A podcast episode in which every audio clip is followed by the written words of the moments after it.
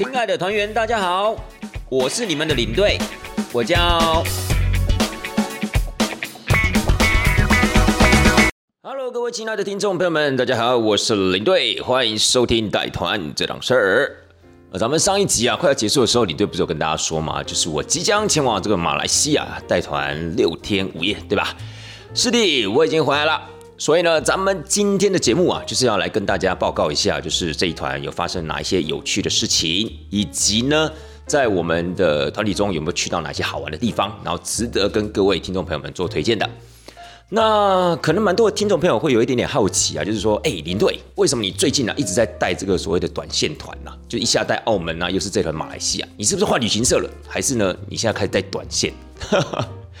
没有啦，刚好因缘际会啊，这两团就刚好凑在一起了。那上一团的澳门，你队友稍微跟大家报告一下嘛，就是第一个就是主管那个时候找我带的时候盛情难却嘛。再来的话，就是我对澳门呢有一种特殊的情感啦，就是那个时候澳门是我们家第一个自助旅行所选择的点嘛，所以呢我就想说，哎呀，想说回去看一下这个澳门呢现在长什么样子了，有什么变化之类的，毕竟是十年前的事了嘛，所以呢才接了那团澳门团啦。那这团马来西亚团呢就更是特别啦，在今年的三月份的时候呢，其实就已经确定这一团了。那时候是同事来找我，然后就问说：“哎，李队，可不可以帮我带一下这团马来西亚团？”那那个时候我的第一直觉也是一样啊，我就想说：“哎，这种团其实可以交给业务去带嘛，因为可以给他们一个机会啊，可以稍微训练一下啊，然后也可以练练胆量啊，这样我觉得蛮好的。”但他就说呢：“啊，因为这团的主办人是我爸爸，那我爸之前给你带过，然后他想说这次出去呢，可能也要麻烦你带他这样子。”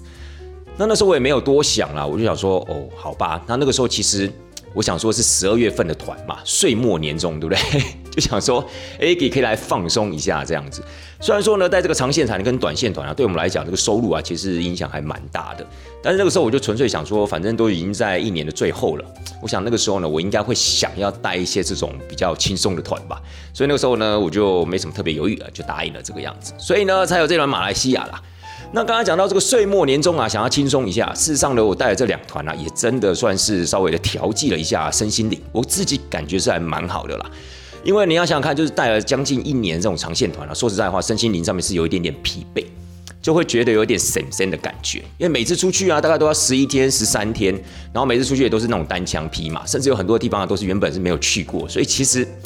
精神压力上面是蛮大的啦。那像这种短线团呢，第一它天数又不长，对不对？比如说像澳门才三天，那马来西亚才六天而已。然后呢，像是他又没有所谓的单枪匹马那样的情况，因为他有一个导游嘛。然后呢，甚至在当地你沟通华语都是 OK 的。所以种种的因素呢，带来这两团，我觉得是比较放松一点啦，就是整个精神压力变比较没有那么大，然后稍微可以让自己喘口气啊，休息一下。毕竟岁末年终了嘛，也应该稍微的。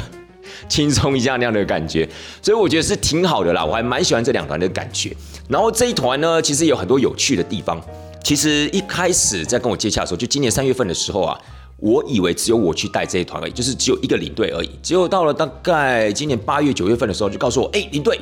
这一团呢，即将会有另外一个伙伴跟你一起去。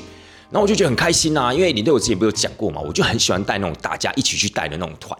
就是同一个梯次里面可能有三台车啊、五台车啊，然后大家可以一起去工作，一起呃有点像那种 team work 的感觉，然后互相 cover、互相协助啊。那甚至到晚上客人回到房间之后呢，大家就可以喝点小酒啊，聊点是非啊，就感觉还蛮放松的。然后隔天起来了，咱们再一起作战这样的感觉。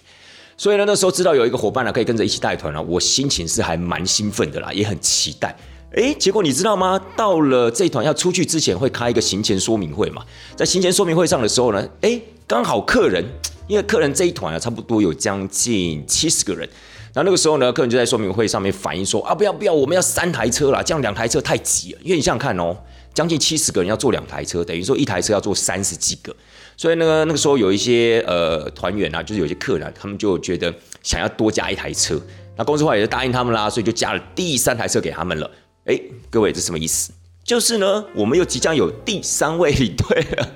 然后呢，刚好第三位领队的加入呢，又是我在这个公司里面的好大哥、好前辈。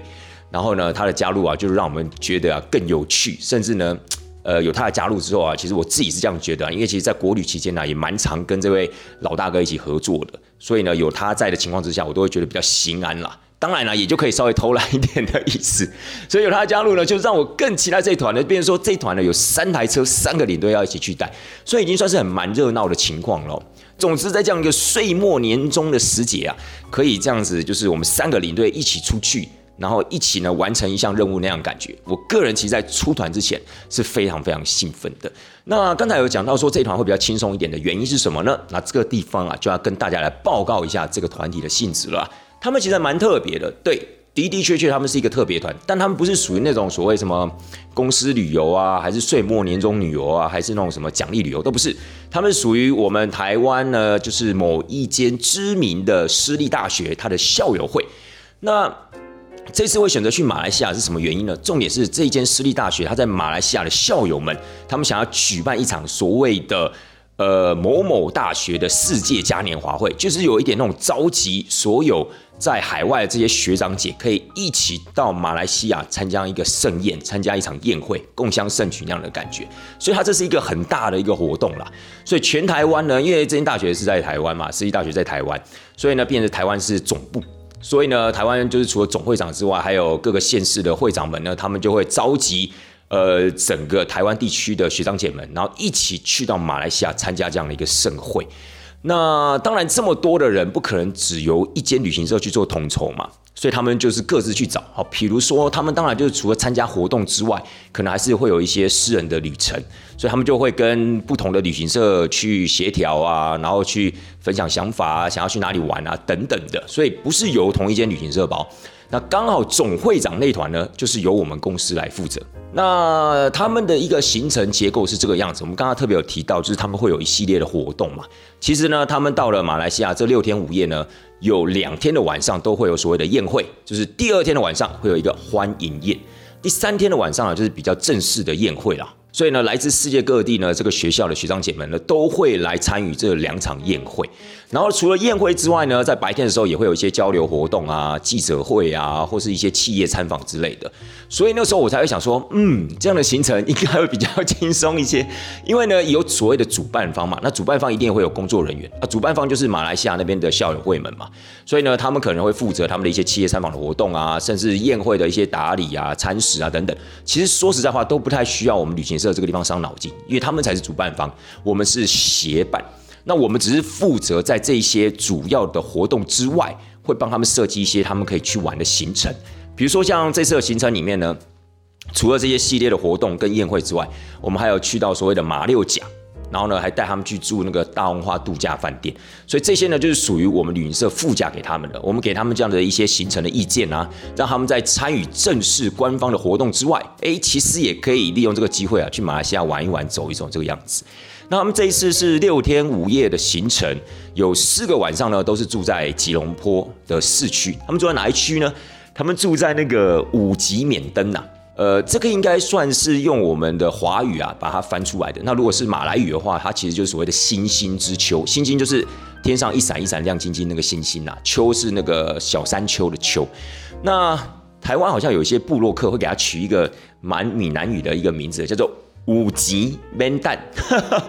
我觉得这个还蛮贴切的，五级免登哦。说实在话，这真的很难记啊。那个武呢是武功的武，吉是吉祥的吉，免呢是免除罚则的那个免，登呢是登高望远的登，哦叫五级免登，哎，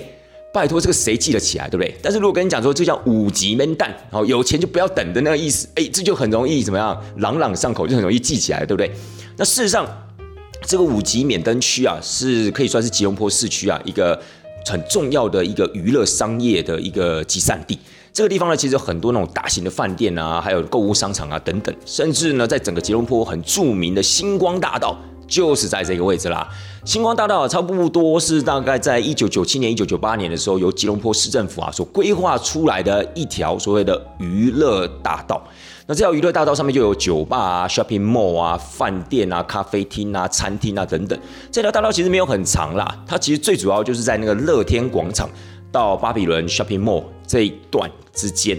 那事实上，它在这个地方可以算是整个娱乐的精华区，有一点像是，我个人觉得有点像是台北信义区的感觉了。所以呢，他们在这一个范围呢住四天，然后选择了两个饭店。那当然就是不管是购物也好，不管是那种感觉那种热闹非凡那样子的一个大都会的气息，其实这个地方当然是最好的选择。那当然也是他们主要就想说，既然来到吉隆坡，就给这些学长姐们呢，可以有机会啊，住在这个市中心中的市中心。那还有一天住在哪里呢？就是我们刚刚特别提到啦，就是那个大红花度假饭店。那这个大红花度假饭店也蛮有名的哦。虽然说啊，它时间已经很久了，但是因为后来有周杰伦去那边住过嘛，所以它的名气大增。那名气大增之后呢，很多台湾团体啊，就如果他们今天去吉隆坡玩，如果去马六甲玩的话，他们应该都会播个一天到两天的时间啊，去那个大红花度假饭店，去那个地方住。那为什么叫大红花呢？最主要原因是这个饭店也是蛮特别，它是盖在海上。它的意象呢，它的整个创意的概念呢，有点像是杜拜的棕榈岛那样的一个感觉，只是呢，它是把它排成他们马来西亚的国花，就是这个大红花。那这个大红花其实就是所谓的珠锦呐，珠就是珠子的珠，那锦呢，哦，这很难讲，就是仅有的锦，去掉人字旁，改成木字，哦，这是一种花的品种，花的名字啊。然后他就把整个这个所谓的水上屋。这个水上 villa 的部分，把它排列成这个大红花的造型。所以呢，其实各位，如果你们有兴趣的话，去网络上面查，呃，马来西亚大红花度假饭店，你就可以看到这个饭店的这样整个轮廓跟外形。所以其实真的还蛮吸睛的。而且说实在话，这间大型的饭店呢，它还有两项金氏世界纪录。第一个。它可以算是最多水上屋的度假饭店，好像有五百二十二间，这是其中一项金氏世界纪录。另外一个呢，就是它拥有六百四十三个游泳池，够夸张的吧？各位，你可以想象一下，为什么一个饭店会有六百多个游泳池呢？嗯，答对了，就是每一个房间它都有一个游泳池。但是，亲爱的大家，我跟大家讲哦，那个其实不能讲做叫游泳池啊，因为那根本就没办法游泳了，那顶多就让你泡泡水、憋憋气而已啊。它大概我记得它在一百二十公分的深度而已，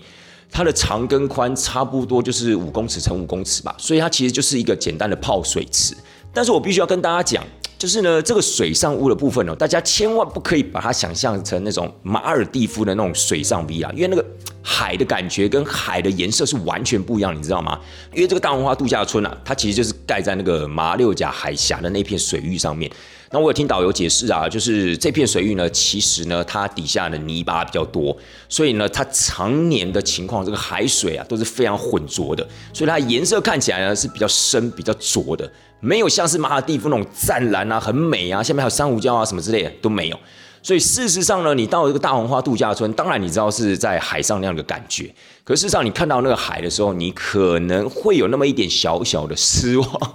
如果你没有先做功课的话，如果你对它期望很高，哇，这个一个水上 villa 盖在海上，哇，那一定很美之类的。然后呢，每一个房间有一个泡水池，从泡水池就可以看到海。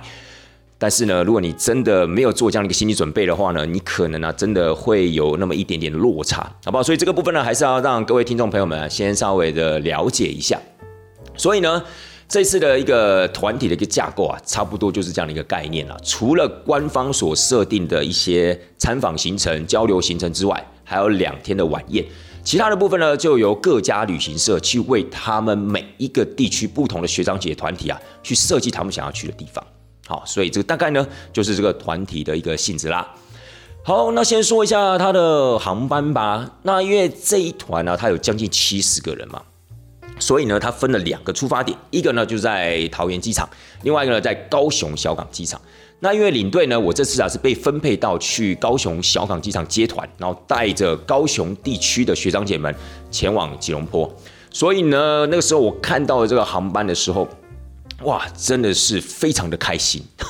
为什么呢？因为我看到那个航班的时间呢是下午一点三十五分，哇，整个喜出望外。还记不记得领队？我之前跟大家讲过，其实这种。不管是国内团也好，或是短线团，其实带起来都还算是蛮轻松的啦。但是唯一就有一关啊，我就是常常就卡在那个地方，就是他真的要很早起床。比如说一早可能什么七点钟集合啊，六点半集合，因为大部分都是早班机飞去嘛。所以呢，有时候看到那种班机时间，你真的会昏倒，因为我们领队又通常要比团员更早到机场集合，通常要提早半个小时到一个小时。所以啊，这次看到这个五班机的行程啊，就非常非常的开心。但是我跟大家讲，这个最后还是避免不了这个命运的捉弄。因为呢，其实如果你真的要感受到这个班机的可爱之处的话，变成说你前一天就应该要先飞到高雄去 stand by。那这样子，你当然隔一天早上你就可以晚一点出发嘛。但是呢，后来我就觉得说，我不想去花那个钱呐，因为你前一天晚上去住的话，你就变成说自己要付那个钱嘛。我就想说啊，算了，五班机，那我还是从桃园出发吧。一点半的飞机，我应该也不至于太早吧。结果你知道吗？在出发的前一天，我在做那个时间上的一个排练的时候，我发现要求我，我还是 必须要六点半就起床，然后七点钟要出发。为什么？因为变成说我从桃园这个地方家里面出发，要先到桃园高铁，再坐高铁呢到左营高铁站。再从左营高铁站呢，我还要搭捷运坐到这个小港机场，然后我又要比团体早到，所以这样子的排演之后呢，发现我还是必须六点半就要起床，啊不就跟在桃园出发那种早班机时间是一样的吗？因为这一次他们从桃园出发的是搭乘。新宇航空了，那他们是早班机，所以变成他们就真的是可能八点钟啊就要在机场集合了。那我这一次从高雄小港机场飞出去啊，也给大家一个资讯的一个参考。我们这次搭乘的是亚洲航空，而且目前哦，从高雄小港出发到马来西亚吉隆坡，就只有亚航在飞而已。以前听说好像还有华航，在疫情之前啦，但是疫情之后呢，华航就没有飞了。那这一次呢，其实我觉得。哇，各位，我一定要跟大家报告一下，这个亚航的飞机实在是有够小。这它那个空间吼，它是三排三排这样的一个座位，就是左三排右三排。而且你知道吗？这台飞机上面是没有商务舱的哦。有时候飞这种短程的飞机啊，有时候它还是会有一些商务舱的安排，比如说至少十个位置啊，或十二个位置。那这一次我们搭乘这个亚洲航空啊，不管去跟回。全部整台飞机全部都是经济舱，你想要有商务舱都没有办法。那那个经济舱那个前后的一个间距啊，实在是有够小。领队我已经很久没有坐过这么小的飞机了。这样举个例子来讲好了，你对我在前不久去清迈一趟嘛，那那个时候清迈飞的其实是华航的新飞机啦，就是 A 三二一。那这 A 三二一呢，好像是在今年年初的时候才有飞的，就是它是新飞的飞机，那也是华航新设立的航点。从桃园飞所谓的清迈，哇，那班飞机其实就是坐起来就蛮舒服的，而且那班飞机它也有商务舱，但商务舱当然也不多，好像我记得也就是差不多十个到十二个吧。可是它那个经济舱的一个间距啊，不过也可能是因为新飞机的关系了，因为它是 neo 嘛，所以呢它的间距啊真的比较理想。哦，真是坐这个亚航真的是有够小，而且现在大家你们可能有些人不是那么的清楚，亚航呢它本身是一个廉价航空的一个体制。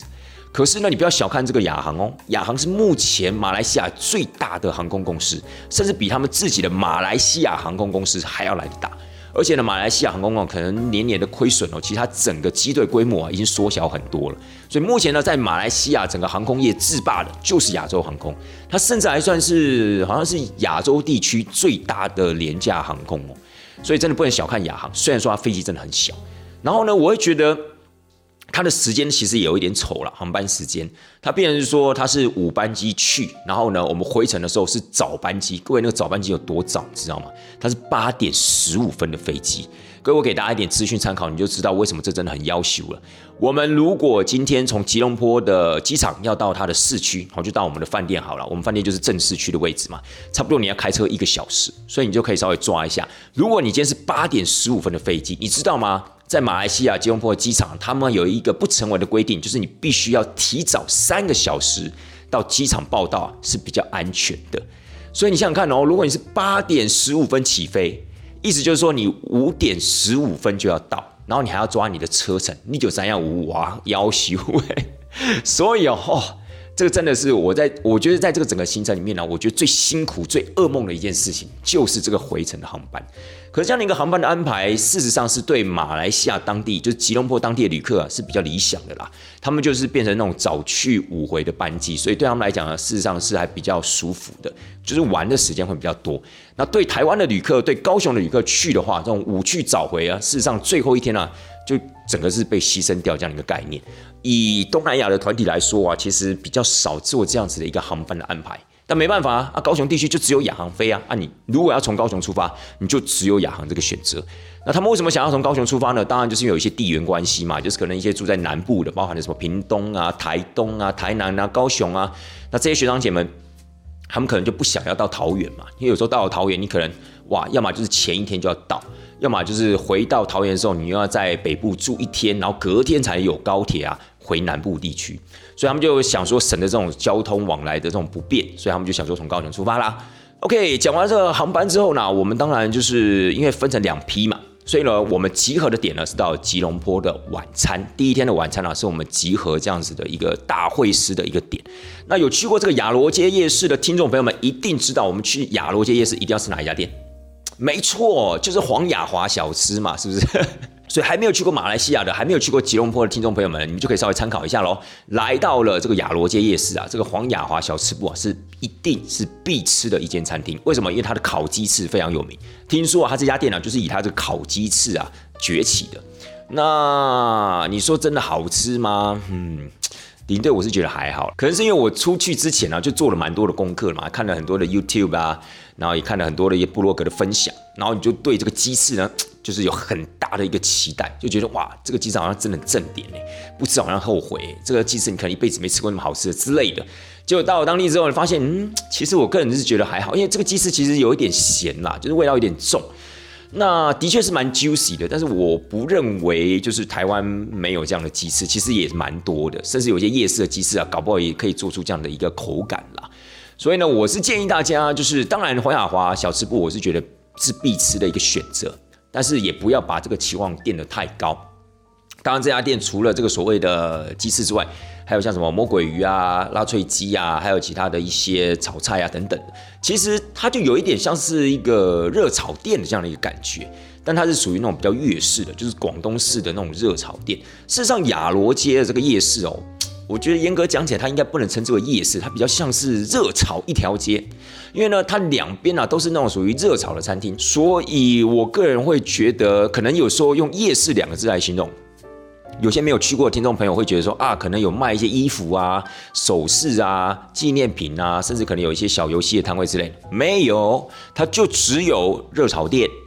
然后呢，还有一些卖水果的摊位。哦，如果你今天，如果各位听众朋友们想要去吉隆坡，想要去吃榴莲的话，尤其吃什么猫山王啊、什么黑刺啊等等的，亚罗街夜市上面还真的蛮多卖榴莲的摊位的啦。那这个价格其实它的区间也还蛮大的，就是有一斤从三十块到四十块马币，一直到七十块到九十块马币，这就看它的品种，看它的等级。比如说北北龙喜猫山王，它有分 A、B、C 等级的。像这次我们团员就有人去吃这个榴莲，然后他们是吃一斤七十块马币，哎，真的蛮贵的，一颗榴莲称下来的结果差不多要台币一千块左右，九百多块。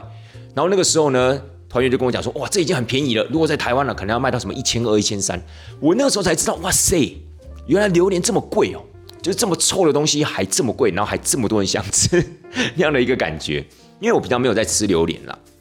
那问我为什么不吃榴莲，原因是因为，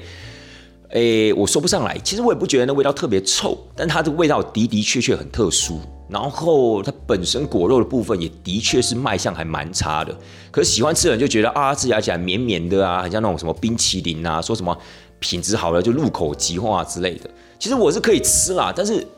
林队我一生中好像真的还没有吃过这个所谓的榴莲。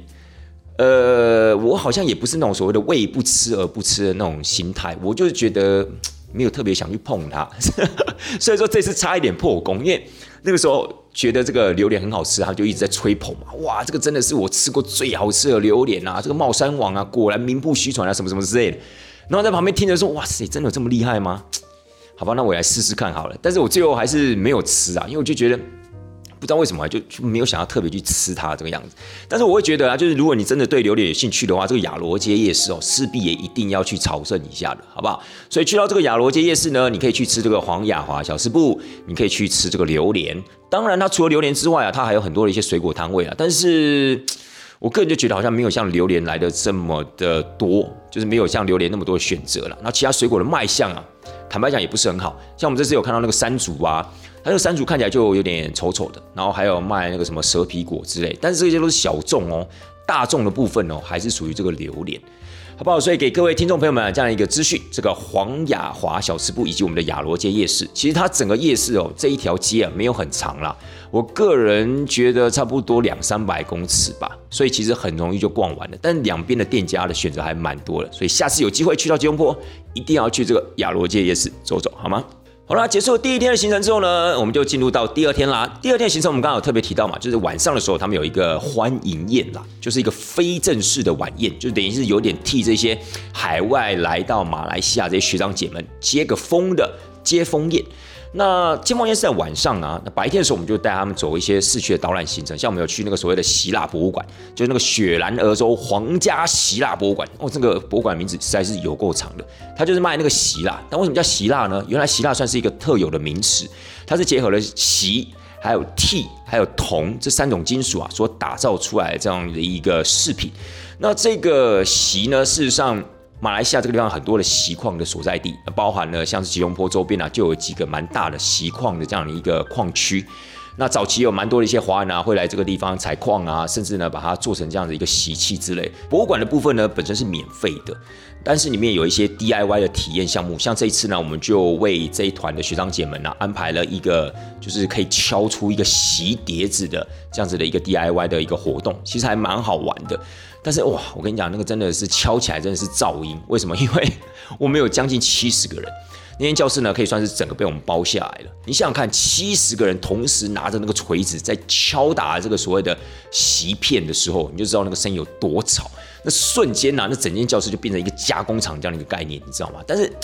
你也知道嘛，大家就很专注在做这个洗碟子的时候，大家都想要敲出自己喜欢的形状啊，或者说喜欢把它敲得漂亮一点啊，圆滑一点啊，所以大家都非常专注啦。所以学长姐们可能不觉得吵，但是没有在做的人，像是我们工作人员，我们就觉得天哪，那个真的是噪音污染，直接就是他们在敲的时候，我们就离开那间教室了，就是想要寻找一片比较宁静的地方。等他们敲完之后呢，他其实有一个卖场，我那个卖场卖的东西，我觉得还蛮棒的。就是我后来才知道，原来这个所谓的希腊博物馆，它有跟蛮多的一些，不管是电影产业啊，或是像是我们的历史文化产业，包含是我们台湾的故宫，他们有做一些产学合作啦，或是一些所谓的呃授权交流。所以像那个地方，它有很多那个 Marvel 电影系列的角色，包含了什么浩克啊、沙诺斯啊。还有蜘蛛人啊、钢铁人啊等等的，包含了 DC 也有哦，有蝙蝠侠、超人啊等等的。我觉得他做的真的还蛮栩栩如生的，很像那种。很像那种席字的公仔，其实那个时候我真的也差一点想要给他下手，你知道吗？但是那个价格真的不便宜。比如说我刚刚这样提到的这几个角色哦，平均大概啊都在两千八到三千五的马币之间呢。也就是如果以台币来算的话，差不多都要大概一万五到两万三之间这样的一个价格。所以事实上，你真的会觉得，哇，这个真的会令人有一点收手那样的一个感觉。本来想要买了，但是看到这个价格，突然就觉得怎么样？就是这个却步了，但是它真的是还蛮精致的。其实它有做小的，那它还有其他的一些，比如说像呃佛像啊、关公像啊、菩萨像啊，或是十二生肖动物，甚至他有做那个很精美的茶叶罐。我个人觉得那个茶叶罐还蛮酷的啦，就它那个盖子哦，其实你慢慢的放在上面，它会沉下去，然后呈现一个密封的状态。我觉得那真的蛮酷的，而且其实。他那个茶叶罐哦，有几个茶叶罐是跟故宫啊有做一个所谓的授权交流，就是可能那个是故宫本身的文物，但他把这样子一个文物的形象呢授权给这个皇家希腊的博物馆，然后他们可以做出这样子的一个 maybe 类似复制品这样的一个东西，所以蛮多学长姐啊去买这样的一个茶叶罐的，它茶叶罐系列有蛮多的选择的啦，好不好？所以各位听众朋友们，如果真的在吉隆坡有时间有机会的话，当然，它这个所谓的皇家希腊博物馆的东西，其在一些大型的 shopping mall 里面呢，它也有门市店。可是，如果你可以直接去到它的博物馆参观的话，我是觉得是比较有意义的啦。就是稍微呢，你也可以了解一下它的一个缘由，它的一个时代背景，然后呢，它最后的一个成品的一个出来，以及它的一个价值性。我觉得去到博物馆啊，你感受会比较深刻，好不好？跟一般在 mall 里面你买产品比较的话，好了，去完这博物馆之后呢，我们去哪里呢？我们就去吃新丰巴古德，就是中午到了嘛，所以要去吃那个肉骨茶。那真的啊，你到了马来西亚或到了新加坡，你势必一定要去吃当地的肉骨茶，因为这算是当地最具特色的传统小吃嘛。那这个新丰肉骨茶，我个人是觉得，嗯，不知道是因为名气太响，还是人太多，还是因为人太多，所以做的没有这么理想的关系。反正它跟黄雅华一样啦，就是有点是类似那种大排档的那种格局。然后说实在话，场地也不是太干净，然后油烟味也都蛮重的，也都是属于那种半开放的空间。那事实上，其实我也不排斥这样的用餐环境啊，因为事实上，嗯，台湾比如说像台南啊。或者是说像鹿港啊等等的那种老店，基本上呢，它也是属于那种很旧啊，或是有一点点脏那样子一个用餐环境。但东西好吃就好了嘛，对不对？可是我个人是觉得还好，哎，对啊，我个人是真的觉得还好。可这个地方啊，有一个小小资讯啊，可以跟各位听众朋友们做一个分享。如果你今天去到了新加坡吃的肉骨茶。跟你去到马来西亚吃的巴古德，其实是有一点点差别的。因为呢，新加坡啊，它是用比较多的那个白胡椒啦，所以呢，它的汤呢是比较白，那喝起来会比较辣一点点。那如果您是吃马来西亚的话，马来西亚它的中药材用的比较多，所以呢，相对的它的汤头是比较咖啡色的，就是那种中药材那种颜色，喝起来呢会比较清甜一点点。所以这个可以算是啊，马来西亚的肉骨茶跟新加坡的肉骨茶比较不一样的地方。但不管今天你来到吉隆坡呢，不管你是不是去吃新丰肉骨茶啦，我都会建议大家一定要找一间肉骨茶店去品尝一下，好不好？当然，如果你真的有多余的时间的话，据说，哎，这个肉骨茶的起源呢是来自于巴生港，巴生港大概离吉隆坡差不多就是开车一个小时左右这样的一个距离，所以呢，那个也算是人家说了，这个是马古德啊，就是从马来西亚缘起的嘛。那从马来西亚哪里缘起呢？就是从这个巴生港啦。所以呢，大家如果今天真的想要去吃这个巴古德，去找这个巴古德的故乡的话呢，那当然巴生啊是最好的一个选择。吃完了这个巴古德之后呢，下午啊我们就前往几个市区的一个观光景点，包含了中央市集啊，包含了生命之河啊，还有这个迷宫书局啦。我个人觉得这个迷宫书局还蛮有意思的。这个迷宫书局啊，好像是在二零一九年啊才开幕的。那它其实现在有一点类似那种文创中心的感觉，可它事实上它以前的前身是一间电影院啦。但这间电影院呢，后来可能因为失火的关系，所以后来就荒废不用了。那后来有团体可能接受了这个场地，把它打造成这样的一个文创基地。然后其中在那个电影院放映厅，就是那个观众席的那个位置，他就把它用书架呢去做一个点缀跟装饰，然后摆了很多书，然后让大家在那个地方呢可以有在里面穿梭啊。为什么叫做迷宫书局？就是因为它有很多的书架嘛，书架上面放很多书，那他就用这个书架呢区隔出不同的一些动线，然后呢，他就还蛮特别、蛮有特色的，因为他就在观众席嘛，那观众席不是我们去看电影的时候那种观众席不就梯形的一个设计吗？所以呢，他就把书架跟这个梯形的这种阶梯呢，把它融合在一起，所以我个人是觉得还蛮酷的啦。可是我个人真的觉得那个地方其实是去拍照。如果你真的是想说啊，我想要去那边买书，我想要去那个地方，可能窝在那里看一下午的书啊之类，哎，你是没有那样的一个机会的，因为你会发现呢，他的书本啊都用那个塑胶膜啊封起来，你是没有办法翻阅的。所以你去到那个地方啊，真的就是因为你喜欢拍照。如果你不喜欢拍照的话，我个人会觉得你就不用去到那个地方了啦，因为它那个地方其实就是一个噱头啦，然后让你去那边拍特别的照片啊，然后把这样一个特殊这样子一个融合的场景把它拍起来。好。除了这个迷宫书局之外呢，还有这个中央市集。中央市集是怎么一回事呢？中央市集它其实就卖了很多的一些就是特产啊、手工艺品啊等等的。它其实有点像是那种卖那种纪念品这样的一个地方。我个人是觉得还 OK 啦。如果今天你真的想买一些小东西，或者买一些纪念品回去分送给你的亲朋好友的话，你其实真的可以去那个地方逛逛。因为那个地方呢，它也有杀价的空间，而且呢，它那一些手工艺品店啊、跟纪念品店啊，其实分布还蛮密集的。所以呢，如果你真的要去那边比价的话，还算蛮方便的。而且重点呢，它是属于室内的空间，你就比较不会被太阳晒，也不会觉得很热，因为它里面有冷气嘛。好，接下来就这个生命之河了。哎，生命之河呢，这真的就有点糗了。为什么？我个人觉得生命之河的呃可看价值呢，真的不太高。它通常一般来讲啦，而且在一些部落格上面我看到的资讯，大部分都是晚上会去那个地方拍照。因为马来西亚嘛，吉隆坡嘛，四季如夏，所以白天去到那个地方，它是完全户外的这样的一个景点哦，所以实在是非常非常热。那晚上呢，因为它那边有个喷水池，以前呢听说还会打光，所以呢在有打光又会喷水这样一个情况之下，晚上呢徐徐凉风吹来，还比白天舒服很多。所以一般来讲都是晚上去。但是后来呢，听说我就是听导游讲啊，就是最近这个灯啊，不知道是坏掉还是怎么样，都不会打灯。所以后来我们才决定说，好吧，那就白天去拍一拍吧，看看白天的这个样子。其实这个生命之河啊的后面呢，就是这个詹美清真寺啊。这詹美清真寺其实在吉隆坡啊，也真的是蛮重要的一间清真寺。据说呢，算是吉隆坡啊现存最老的清真寺了。所以呢，我个人是觉得，你还不如去这个清真寺里面看一看，会比啊。去看这个两河交汇的生命之河这个景点啊，来的有看头啦。像我们去到那个地方，很多团员都不知道为什么要来这里啊。然后他们说：“哎，为什么要带我们来看这个水沟？”哎，事实上那个河道是马来西亚政府不知道花了多少钱去打造出来的，就有一点像是我们高雄市政府在整治爱河那样的一个概念。所以呢，后来被学长姐们形容成所谓的水沟，真的是对啊，有那么一点点情何以堪。但是我必须跟大家讲，其实还真的还蛮像的。我不知道在我们的这个收听的听众朋友们里面呢，有没有马来西亚人，有没有吉隆坡人？他们可能听到的时候可能会有一点点不开心。但是如果你真的以一个外来者的一个角度啊，今天什么都不跟你说，然后你就去到这个生命之河，你真的不知道为什么我们要来这里，然后又热，然后又没有什么看头，然后。应该讲说，周边景点真的很普通啦。但是呢，事实上它离那个中央市集非常非常的近，所以一般来讲啊，如果真的有去到那个中央市集的话，是可以走过去看一下啦。因为走过去差不多大概就是两三分钟的时间，两三分钟的一个步行的这样的一个路程，好不好？所以建议啦，有去中央市集的话，还是可以去看一下。好啦，接下来呢，因为他们晚上有一个欢迎宴，所以呢，我们就让大家早一点回到饭店，稍微去换装，然后就准备要赴宴喽。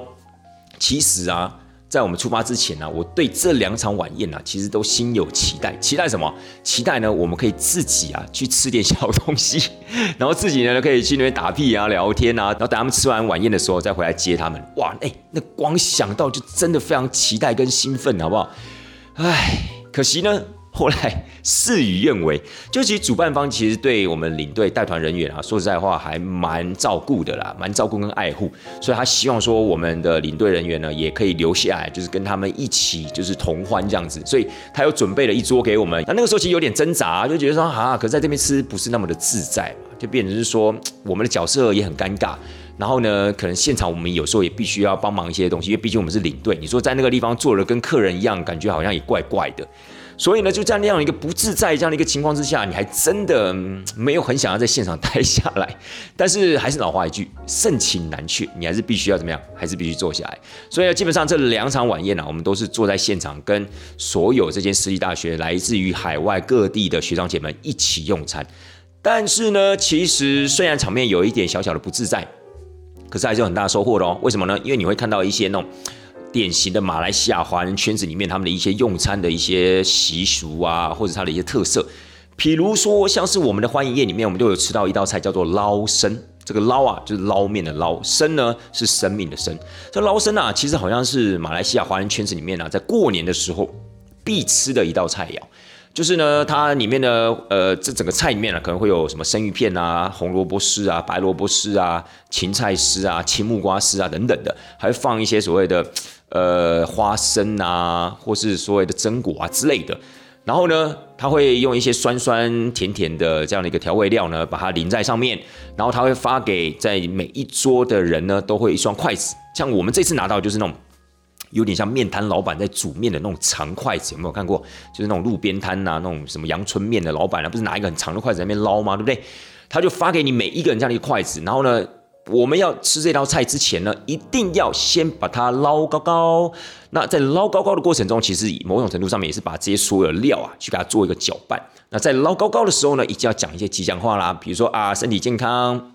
我希望明年呢可以生意兴隆，我希望全家人呢可以快乐和谐之类的。Anyway，反正当你在捞高高的时候啊，也就是你在搅拌的时候啊，你要把它搅拌的高一点点，然后呢，你要同时讲一些吉祥话。哎，我觉得还蛮好玩的，对。但是我必须说，这道菜真的没有很好吃，因为我觉得 这道菜，你不觉得刚刚听到这些所谓的材料，你就觉得很特殊嘛？就好像吃什么红萝卜丝、白萝卜丝，又什么青木瓜丝，你就觉得它其实就是很素的一道菜。然后上面有时候还会加那个所谓的生鱼片，你就觉得听起来就很诡异啊！啊，事实上吃起来真的，我觉得口感不是那么的习惯啊。可是就是在吃之前这样的一个仪式啊，我觉得还蛮热闹，真的很像那种。过年的那种气息的感觉，就好像我们，就好像我们台湾人有时候过年时候要吃那个什么呃年糕啊、步步高升啊，有点那样子的感觉啦。但是他们这个仪式感呢，我觉得是还蛮有趣的。除此之外呢，他们还有另外一个仪式感很重的一个习俗，什么呢？就是他们敬酒的时候，他们会讲一句话，叫做饮胜。这个饮胜呢，是我们用中文把它写出来，但是呢，用广东话来讲的话，它就是 Young Sen。Young Sen 这个实在是太好玩了，怎么说呢？其实一开始入席的时候，我就听到很多桌啊在那边，呃，就是好像在比谁的气比较长那样的感觉。那一开始我是不以为意啊，我想说，哎，这群学长们好像也蛮幼稚的，就是要喝一杯酒，前面还要比谁的气场，这真的是我们那种臭男生常常会玩的那种把戏，有没有？但我后来发现不是哎，那个其实是一个特殊的一个习俗，就是干杯之前呢，在马来西亚当地的华人圈子里面，他们就会讲这个 Young Sen，所以他们会 Young Sen，所以这个 Young 呢一定要把这个音拉很长，最后呢气真的不足的时候，一定要把这个 Sen 喊出来，然后大家就把这个杯子里面的酒呢一干而尽，这样子一饮而尽。所以我觉得还蛮好玩的，所以那个时候呢，包含了在舞台上的主持人啊，他们有邀一些大头上去嘛，说什么校长啊、董事长啊，还包含了像是各地的会长啊等等的，他们就在台上哎举着杯子跟大家来讲，哎，我们现在来干杯，但是我们要用我们马来西亚人干杯的一个方式，来各位跟着我一起喊 Young Sen，当然我是喊很短啊，对他们大概喊。差不多有至少拉了三十秒，那个央的音呐，差不多拉了三十秒，所以我觉得还挺有意思的。就是现场看到的时候，因为我们也要跟着央嘛，对。但是我发现呢，其实台上蛮多的那些大咖们，其实他们都有偷换气，这点是蛮不可取的，你知道吗？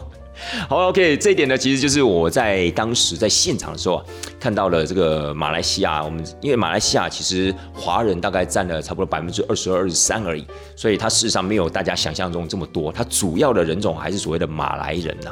那还有少部分就是所谓的印度人啊，以及他们一些原住民之类的。所以在华人圈子里面呢，它可以保有这种既定的中华文化的传统啊，或者甚至自己演变出来一些新的一些。呃，仪式啊，等等的，我个人是觉得还蛮有趣的，那也当然很值得啊，跟各位听众朋友们做一个分享。好啦，那晚上晚宴呢，回去之后呢，我们就要回到饭店嘛。哦，各位亲爱的大家，虽然。我们这一次住的饭店位置真的是倍儿棒，说实在话，真的是极致的啦。因为它对面就是那个巴比伦百货公司，巴比伦 shopping mall 嘛。然后旁边又有什么金河广场啊、乐天广场啊，还有那个什么华氏八十八度广场啊，那些广场都是所谓的 shopping mall，这种大的购物商场。事实上，在那个地方啊，真的你不用坐车了啊，你在那个地方，它其实每一个 mall 基本上都有连接在一起，所以事实上你可以一次逛个爽。但也因为如此，那一条路真的超级无敌爆塞的。其实那个时候我们在从我们的那个欢迎宴回来的时候，差不多距离我们饭店大概一百公尺处开始，它就严重的塞车。你知道那一百公尺我们大概开了多久吗？开了大概十五分钟。然后要下车，你又下不了车，因为旁边其实会有很多的摩托车啊，甚至会有很多转出来的汽车。其实那个地方下车还蛮危险的，一般的司机不可能让你在那样一个塞车的过程中这样下车嘛。所以我们就在上面等了十五分钟，你就知道那有多夸张，就是塞到你怀疑人生，你知道吗？塞到你会觉得说天哪，我们到底什么时候才可能会回到饭店？所以真的，如果是参加团体又是住在里面的饭店的话，哇哦，你真的要有心理准备，你真的可能啦。就是包含你晚上啊，不管是吃完餐厅也好，不管是走完晚上的景点要回去到饭店，可能真的会就是遇到这个塞车塞到爆的这样的一个情况，好吗？好了，那第三天的行程是什么呢？第三天的行程其实他们就有官方安排了一系列的，我们刚刚提到的什么企业参访啊、交流啊，还有一些像记者会等等的，就是他们第三天的晚上是正式的晚宴嘛，所以呢。有关于那些所谓的企业参访的部分，他们其实有限名额啦，所以那些大头们，就是会长们，他们会去参加这些官方所排定的活动。那一些基础的学长姐们呢，他们就是自由活动了。哇，那当然就很爽啦，对不对？我们刚刚提到我们的饭店位置这么好，所以他们就可以去购物啦，可以去买很多东西啊，包含买那个时候，我记得我们去沙巴玩的时候，不是有跟大家介绍那个拖鞋。对不对？叫 Flipper，他们这次也一样啊，买了一堆的 Flipper。这是我才发现呢，其实，在台湾这个 Flipper 好像卖七八百块，当地呢，差不多两三百块就有，所以真的差蛮多的。除了 Flipper 之外呢，他们也去超市买东西呀，甚至有些人可能也去买衣服啊、鞋子啊，甚至还有去买精品的也有。Anyway，反正那个地方就是一个很好买东西的地方了。那甚至还有人走到那个所谓的双子星大楼那个地方啊，去拍拍照啊，甚至还有一些到了所谓的布城。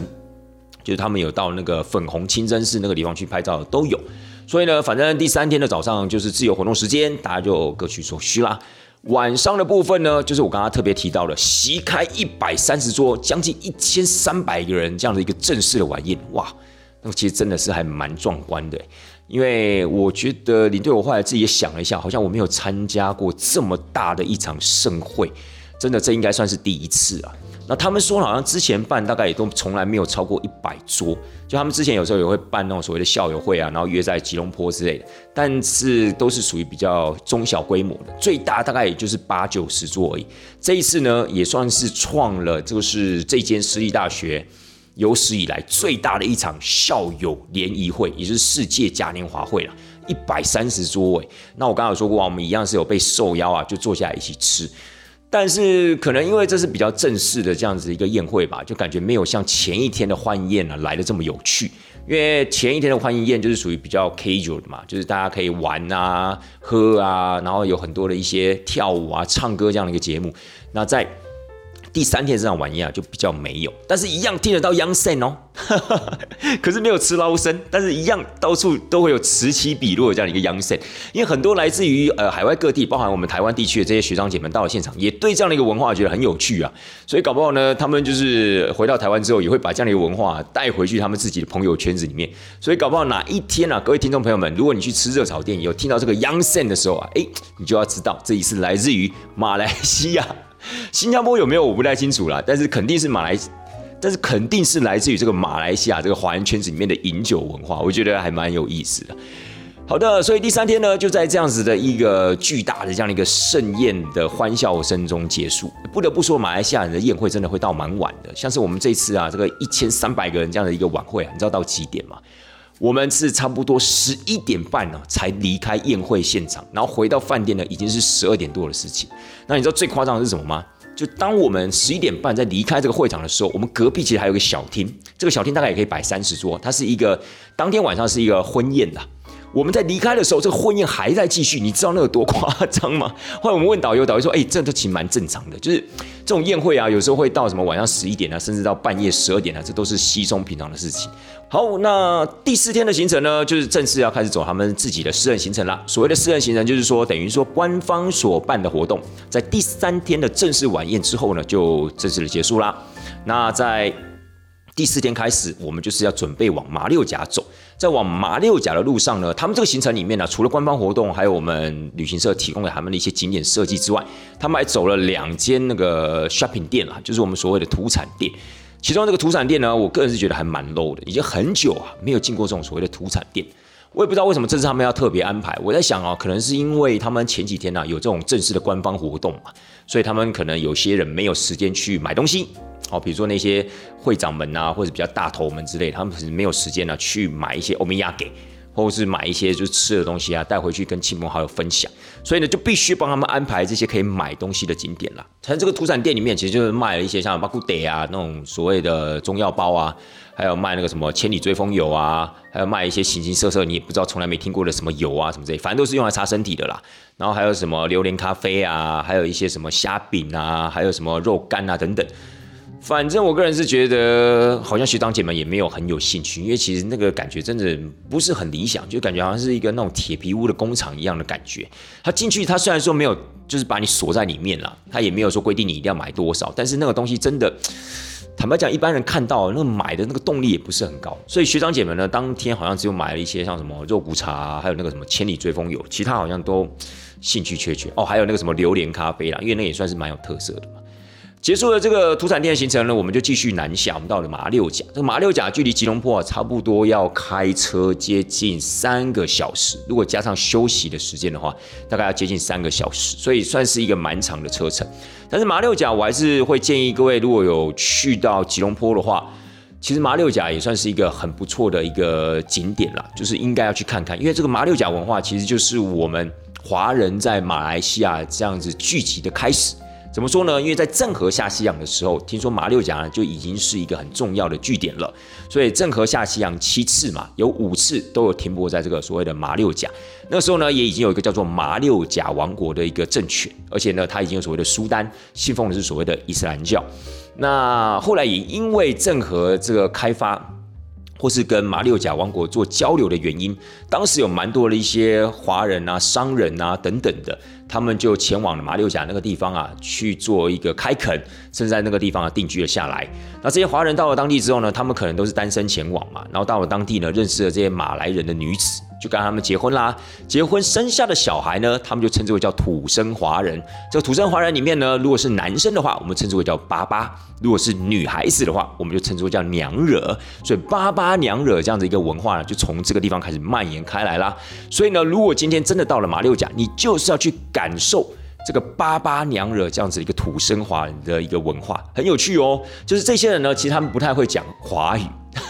但他们的穿着、他们吃的东西，或是他们的一些习俗啊、礼仪等等的，你会发现它非常的接近我们中华文化。它就是一个这么特殊这样的一个族群，所以到那个地方，如果是吃饭的话，就会吃那个所谓的娘惹餐，好娘惹风味的这样的一个餐食。又或者是到那个地方，你会看到很多的一些老建筑啊，那些老建筑啊，其实都是那种华人那种什么商会啊，或是那种所谓的那种堂号啊等等的很多。然后那些建筑呢，其实大概都有两三百年的一个历史的，活生生就是一个建筑博物馆。所以领队，我觉得啊，如果您是一个很喜欢拍照的，很喜欢看这种建筑美学的，其实我觉得马六甲是一个很不错的点。反倒它的那个什么机场街的那个老街、商业街啊，我个人是觉得。有点太商业了啦，因为那边大部分都是一些卖那种纪念品啊，或是卖这种土产店的这种所谓的店铺。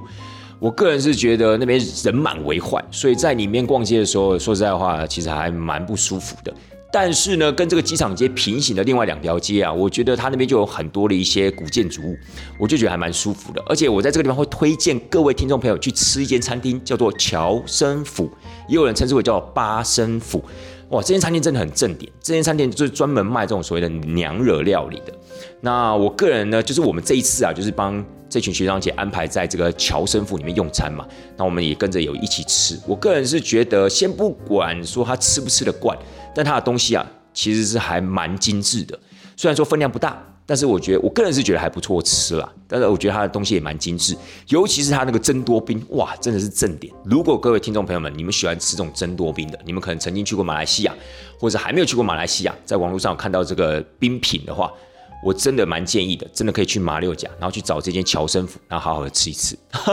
好不好？当然了，如果你今天是为了吃这个真多冰而跑到马六甲的话，是有一点超过了，有点 over 了啦。但是当然到马六甲，就像我刚刚提到的，就是你真的可以去他那边的巷弄啊，去穿梭一下。真的不要花太多时间在那个机场街，因为我个人觉得那个其实就有一点像我们台湾那种老街，其实真的过度的商业化了。反而是它旁边的几个平行的这样的一个巷弄啊、街道啊，真的可以去走一下，你会看到那边的建筑啊，甚至每一栋建筑物啊，可能它背后都有它吸引人的故事，好吧？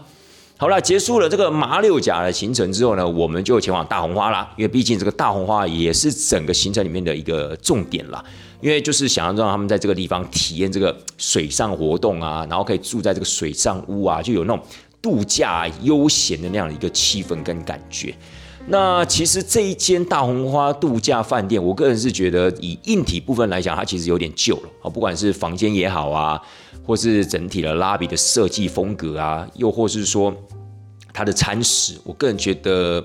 严格讲起来是普通啦，可是问题是它服务还真的蛮不错的哦。服务的效率来讲啊，还有服务的一个品质、态度等等的，我觉得是还蛮好的。那这一间度假饭店呢，它在十三楼，它是蛮特别的。它除了水上屋之外，它还有一个主栋，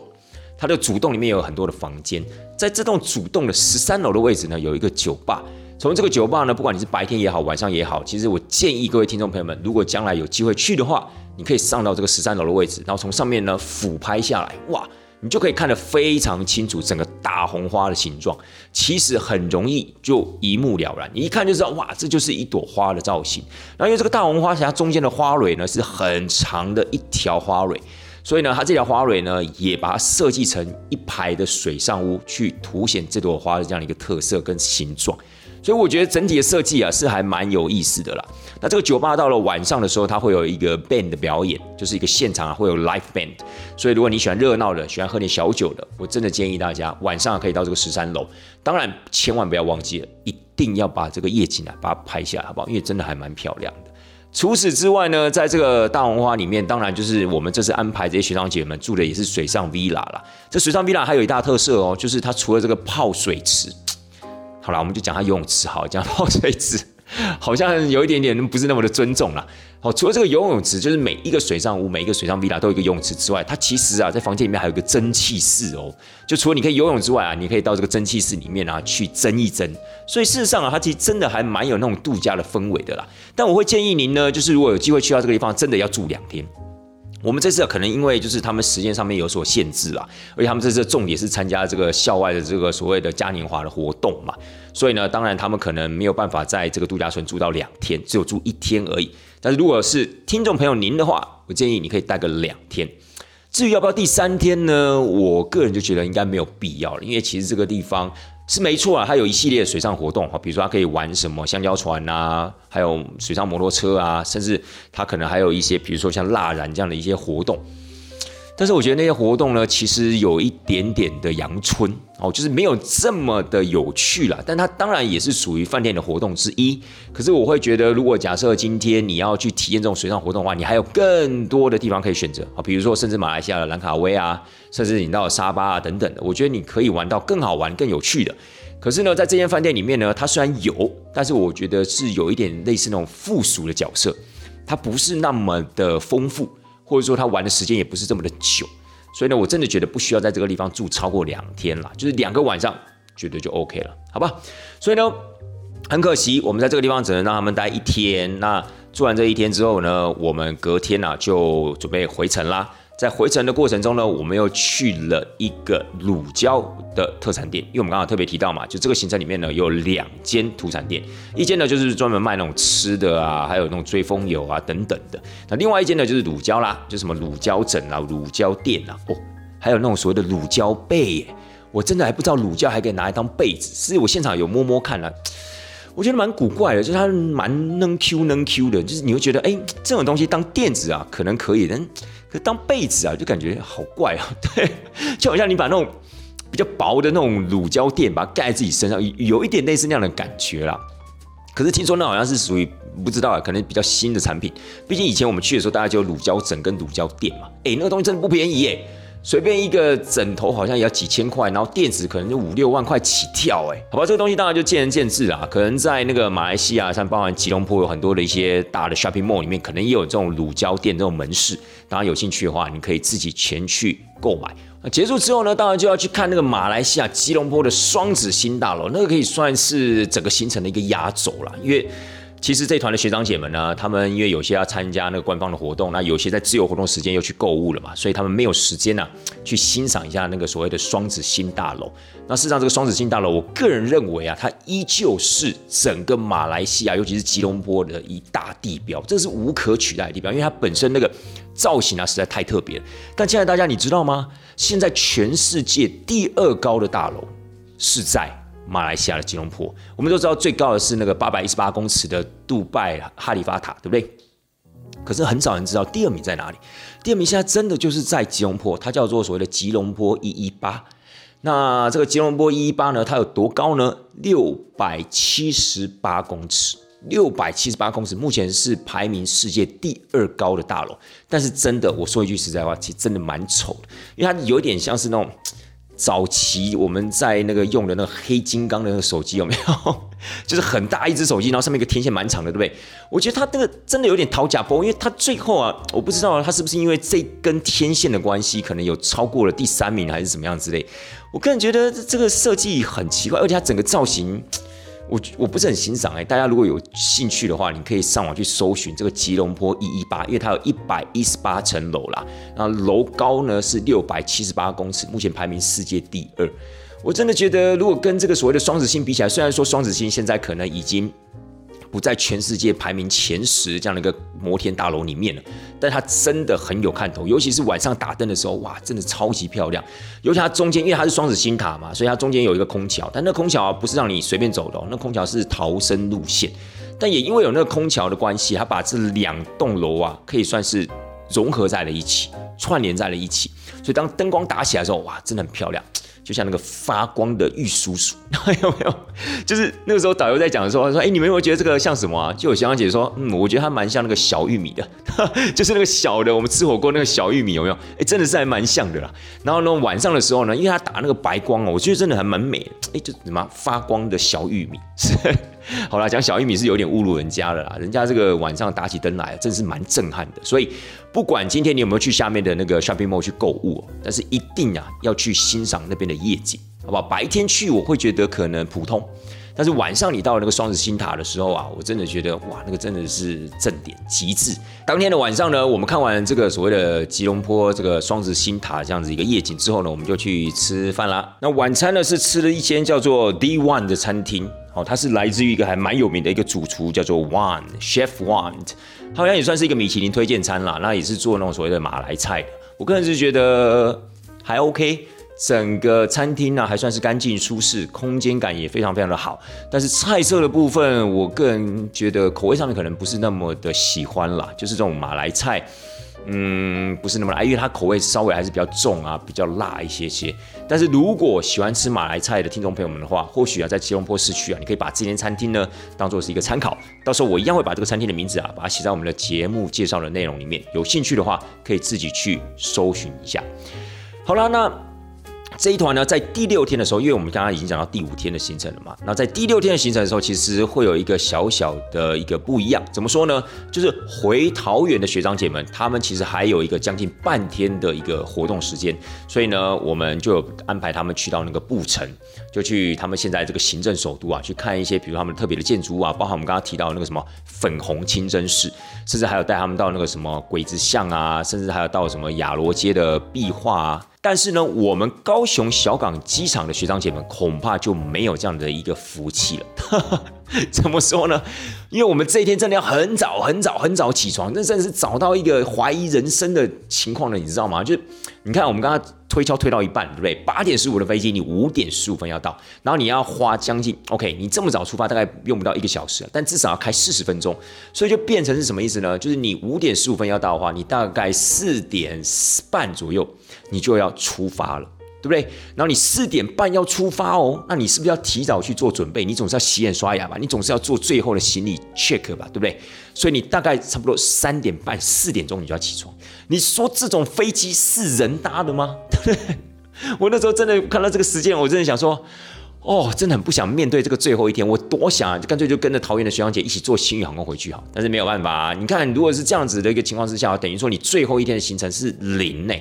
当然，你回到高雄时间算很早了，差不多中午时间就到了。但是一个旅游这样的一个角度来看的话，等于说你少了一整天的时间，这其实是有那么一点点得不偿失的啦。你还是得面对啊，因为毕竟你那个时候做出这样一个决定嘛。事实上呢，他让你中午回到高雄，坦白讲，你可以可能在下午大概三四点之前你就已经回到家里面，这有时候也是轻松了。好啦，以上呢就是咱们这一次马来西亚六天五夜的一个行程介绍啦。那这一次呢，领队我真的非常非常的开心，有机会呢跟着另外两个伙伴呢一起去带这团马来西亚团。其中一个伙伴呢是算是我在这个公司里面港贴的啦，一个女生，我们也很久没见了，也好久没有坐下来聊聊天了。那这次有这样的一个机会，我自己也非常非常开心。那另外一位就是我的好大哥啦。那这位好大哥呢，说一句实在话，有他在的情况之下，是绝对。欢笑连连的，而且呢，他真的让我们呢，其实是就是我们以前的，就是你对我之前的业务主管啦，所以那个时候其实我们真的也都非常的敬重他，非常喜欢他，然后有他在的情况之下，我们就觉得很有安全感。所以这次呢，能跟这两位伙伴一起出去带团了，我真的是觉得是今年啊一个。可以算是为今年的带团啊画下一个最完美的一个句点。然后我觉得我们这次很幸运，就是呢，在当地的三位导游，因为像这样的一个所谓东南亚团，它其实当地都有导游嘛。我们这次三台车有三个领队，一定也就有三个导游。这三个导游真的是让我惊艳让我刮目相看。因为其实我一直对这种有导游团，我一直很紧张，因为我怕如果价值观落差太大的话，哇，那真的是一个煎熬。你光沟通就要沟通半天，每天在那边尔虞我诈，就跟我这次去摩洛哥一样，我就真的。因为这个导游关系，我就没有很喜欢摩洛哥，就是一个刻板印象，就觉得天哪，你要是去到摩洛哥，就一定要跟这些人打交道的话，那我真的不想去带这种团。可是呢，这一次的导游让我真的觉得，就是感觉这次是六个领队，而不是三个领队加三个导游。怎么讲呢？就是你会发现，他们其实这个做事积极的态度不亚于我们这些领队哦，就是他会觉得他也会想要这个团体好。他也要想要跟你就是好好的共事啊，然后大家一起努力啊，解决眼前的问题啊。虽然说有时候我们在讨论事情过程中，难免有时候还是会有那么一点点摩擦啦，因为毕竟文化上的差异嘛，个性上的差异，所以有时候在沟通的过程中啊，有时候呢可能也会有那么一点点针锋相对啦。可是我们彼此都知道是为了这个团体好，而且我们最后呢都会有一个共识出来。哇，各位，我跟你讲，真的那个感觉是非常非常棒。我很喜欢那种 teamwork 的感觉，然后大家以努力解决问题，然后让这个团体更好。所以呢，我自己觉得这次非常非常的幸运啊，可以跟这三位导游一起合作。但是当然，我在这个地方还是会跟各位听众朋友们做一个建议，如果可以的话，其实马来西亚这个地方没有什么语言上的隔阂，交通上面也算是方便。所以啊，真的啦，如果可以的话，其实自助是一个最理想的一个选择。当然，如果你现在没有时间规划，或者说你有携带老人家、小朋友的话，或许跟团对你来讲会比较方便，也不一定，好吗？好啦，今天呢又好像有超时了一些些，希望大家会喜欢这一次马来西亚的一个分享，也希望大家呢在未来呢有时间可以给自己计划一下，到马来西亚呢这样子一个民族融合的一个国度啊，去探索一下，去探索它的美食，去逛它的 shopping mall，去看一下它这样的一个巴巴娘惹的文化，去看一下马六甲这样子美丽的这种建筑，好吗？带团这档事儿，咱们就下个礼拜四见喽。拜拜。